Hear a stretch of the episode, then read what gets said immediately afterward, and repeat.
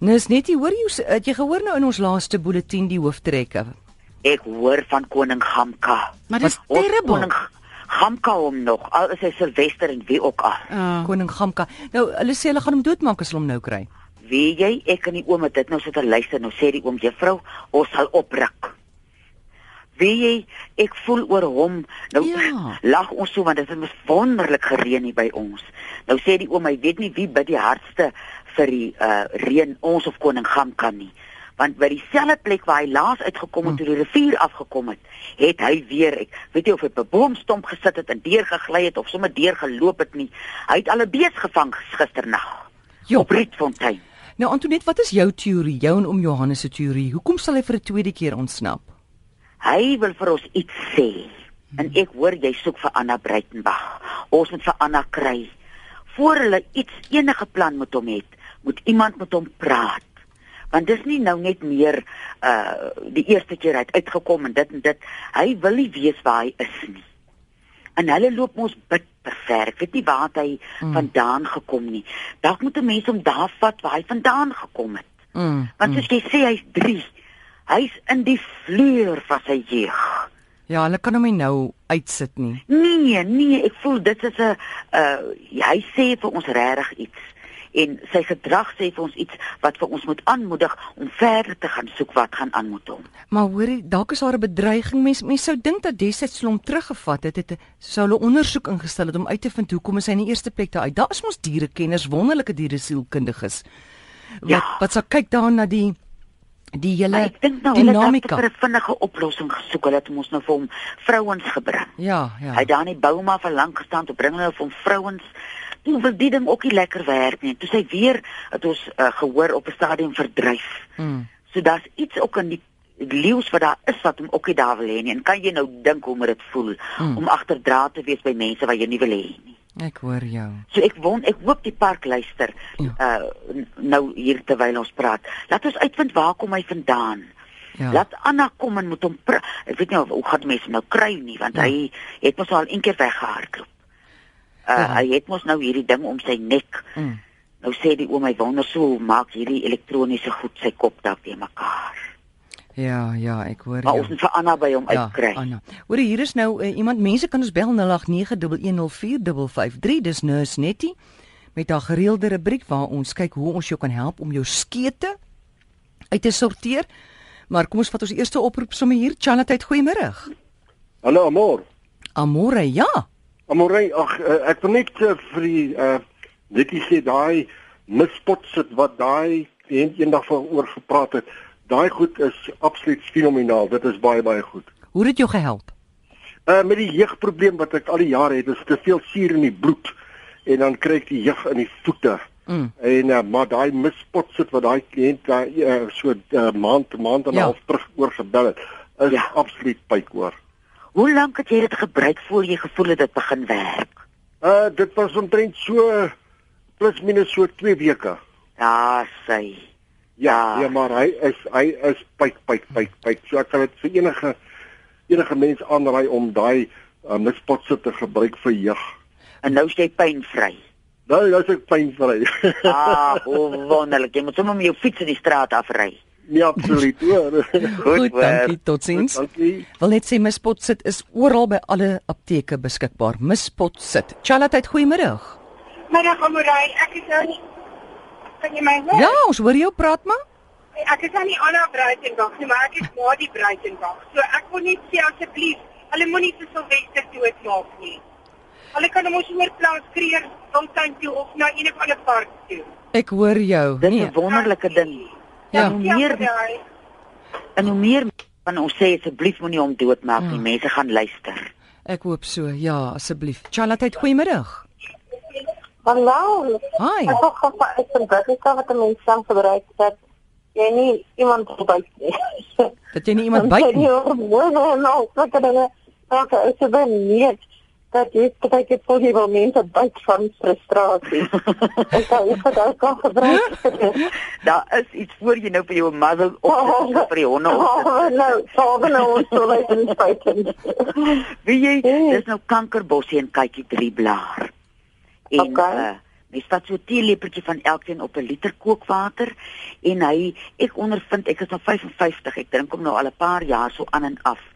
En veral waar ek vind waar hy my help by uh eerstens fisies uh, met se liggaam voel mos fisies vreemd vir jouself. Mm. Ja. Voel my liggaam nie meer so vreemd nie en ek het ook nie meer hierdie vreeslike emosies. Soos jy sê, mens voel regtig baie keer jy wil iemand Ja, buite en nee. sê Ja. Oh, net as jy dit klaar gevoel het, dan jy sommer weer hartseer en dan jy sommer weer Ja, bly. ja, en dan want jy nie van jouself dan nie, verstaan jy? sien jy Ja. en jy kyk die drie daar in kankerbossie werk ook op Okay. emosionele vlak om daai ook Okay. nie so op te maak en die awe ook nie so af nie. OK. Ehm um, is reg, ek sal nou nou like die film van dit Ja, bestel. Dankie. Nou, Goed, totsiens. Kykie drie blaar en dit is nou dit is vir menopouse, né? Nee? Dis vir menopouse. Ja. ja. Onthou net, uh, vroue moet onthou dis slegs die eiers wat verval, nie die hen nie. Ooh, want baie keer rol mense so 'n afkop honder rond as Ja. jy as as as die hormone so is. Ja, so daar is hoop. Charlotte, het hallo. Uh, goeiemôre. Ek wil net vinnig net 'n vraag vra. Ja, vinnig. Praat maar. Uh, uh, my stapels, hoe hoe kry ek wat ontslae daarvan? Jy sit Turlington daaraan. Daai Lennons produk, die Okay, vir, vir, Turlington. vir hoe lank ek het nou vir 'n week. Nee, so, jy is eh, heeltemal te hastig. Ekskuus.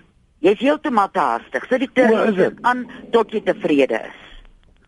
O, o, o. Okay. Ja, so ja. net net uh, Tellington. Turlington uh en dan sal ek sy elke tweede dag kasterolie aansit dat hy sagter word, dat as hy wil afval, dat hy maklik afval. O, okay, baie dankie. Goed, dankie. So, Totsiens. Ek net sê ons het gewoonlik hierdie gesprek om 05:30 op 'n Dinsdag, maar as gevolg van die leeulopery nou daar in die Karoo en alles, ehm um, het, het ons dit nou vandag 'n uur later. Hier is 'n SMS van Elsabie. Sy sê, "Wat kan ek doen om my vingernaels te versterk? Dis baie sag, breek en splinter." Mm, ek wonder of sy Q-tex op by vingers sit. Op die naels bedoel ek nou. Hoekom? Uh weet jy, dit is nie goed vir 'n mens se naels nie want hulle kan nie asemhaal Mm. lekker nie.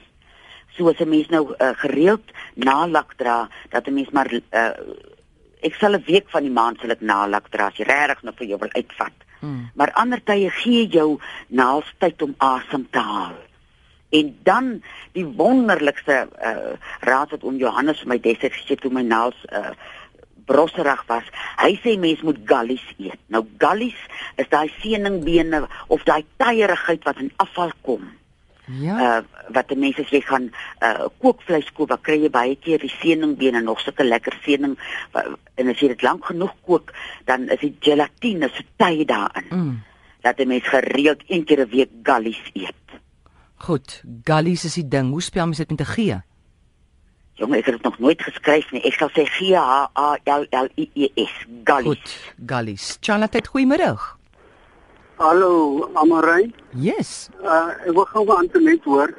Ek het uh ek moet 'n heup vervanging kry in November maand. Ja. Nou ek het ontsettend pyn om die pyn net weg te vat. Wat moet ek doen? Ek sal by die radio luister. Goed. Ja, sy weet nou eerstens uh, begin deur kankerbossie te drink want die immuunstelsel kry baie swaar as 'n mens so pyn het. Uh dat 'n mens die teelepel op 'n liter kookwater en drink hom maar, drink hom maar. En dan natuurlik weet julle wat ek gaan sê, daai kasterolie lap die flennie lap met die kasterolie op. Maak hom lou en maak daai plek elke aand vir die minimum van 6 weke. Jy kan dieselfde lap gebruik so vir 'n week, net elke aand nog uh nuwe kasterolie opsit Mm. en hy sal help hy's 'n pynstiller en hy help ook daar waar pyn maak mos daai plekkie hysteries waar dit pyn het. Hy bring die hysterie 'n bietjie af. Goed, ons vat nog 'n oproep. Charlotte, goeiemiddag. Uh, Goeiemiddag, Amarai. Ja, Hendrik Netling hier so hoe gaan dit daar? ryk neetling. Hendrik net nee, goeie genade.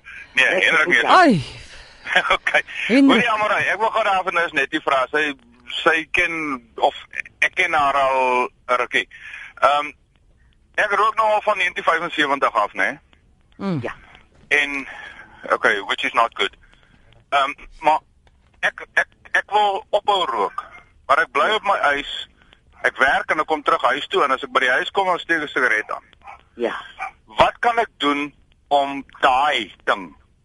Net daai daai ding te ek, ek weet 'n ou moet roetine breek en al daai goed, maar ek ek wil nie soos van my pelle halftyd korter as wat ek rond is raakie. Ja. Waar enige ja. raad vir dit? Weet jy, uh eerstens soos jy sê moet 'n mens daai rotine breek. Mens moet iets lekkers kry wat jy daai tyd doen. Gewoonlik as jy nou gaan sit in jou stoel en 'n sigaret opsteek want die ding moet in jou kop draai. Ja. Uh die letjiesgras wat nou vir mense help om op te hou rook uh of enige iets wat jy van buite af gebruik, uh sal jou net help as jou kop klaar gedraai het. Nou my en- my kop is al lank al so gatvol hy hy nie meer 'n klou nie. Nou sien jy.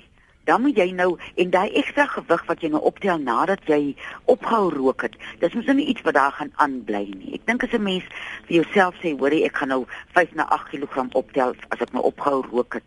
En gewoonlik die eerste 21 dae voel 'n mens verskriklik. En dan Ja. begin jy verlig raak, jy proe beter, jy ruik beter. Jy voel nog altyd uh maar baie emosioneel. Ek dink omdat 'n mens so 'n vriendskapsband met so iets soos 'n sigaret smee. Mense wat nie rook nie sal nou dink hoe kan 'n mens nou van so giftige dinge vriend maak? Maar mense rituele rondom 'n sigaret maak dit dat dit jou emosioneel vasvang. Dat 'n mens vir jou nuwe rituele kry wat ook vir jou lekker is. Uh Okay. en veral as 'n mens jou hande kan besig hou want 'n mens besef Nou jy sien daar daar's die besigheid uh uh net die, ek verstaan werk jy? op 'n rekenaar. Ah. Jy weet in in in sigaret aansteek en spysbaar druk is omtrent dieselfde aksie. Ah. Ja, wie jy daar sal 'n mens moet iets kry ietsie anders. Ek is spesifiek lief byvoorbeeld vir 'n kers en ek weet nou dit klink klink na 'n simpele idee. 'n Wat? 'n Kerel. Dat jy langs jou Ek soek hier Karel ja maar hoe vader. Nee, maar ek, ek hoor nie lekker nie. Ek sê sê ek is vreeslik lief vir 'n is dit 'n kerel? Wat het jy 'n gesê? kers, nie 'n kers. 'n Kers, want ek wil vir jou 'n vrou. goed met 'n vlam op. Ek wil vir jou 'n Ja. vrou aanbeveel Hendrik. 'n Vrou gaan al daai probleme bietjie help oplos. Het jy 'n vrou Nee. of 'n meisie?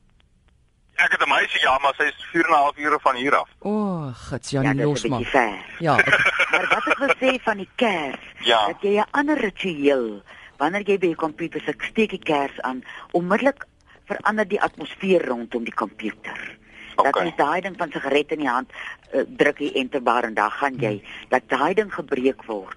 En dan Ja. is soos lytjiesgras as jy soos jy sê, jou, as jou kop nou eers gedraai het, gaan die lytjiesgras dit vir jou makliker maak om daai Okay. ontsteking Ja. simptome te aan. Uh, ek gou ietsie sê, uh, Hendrik moenie waai nie. Wat van soos jy sê jy jy werk met die spysbaar op voor die rekenaar, spysbaar sigaret en die Ja.